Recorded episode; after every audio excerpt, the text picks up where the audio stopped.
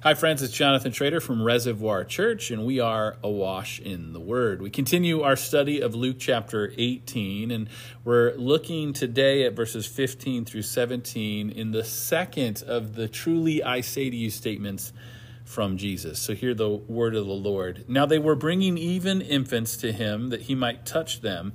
When the disciples saw it, they rebuked them. But Jesus called them to him, saying, Let the children come to me, and do not hinder them, for to such belongs the kingdom of God. Truly I say to you, whoever does not receive the kingdom of God like a child shall not enter it.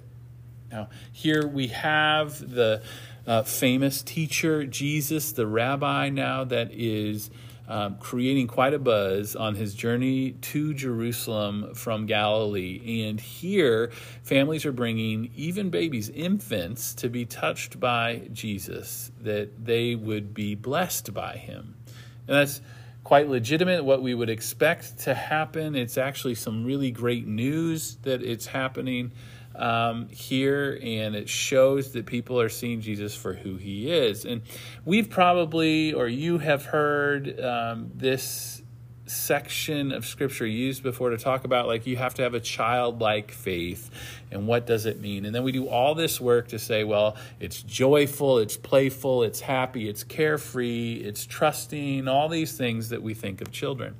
But as i was studying this week i realized like these are infants like infants are utterly dependent on others for their care, for their feeding, for their shelter, for their protection.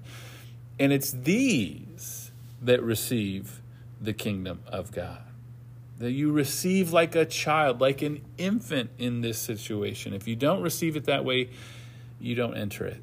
So Jesus is calling his followers to an utter dependence on him for all of life, for our care, for our provision, for our salvation, and for all of the good work that He has called us to do.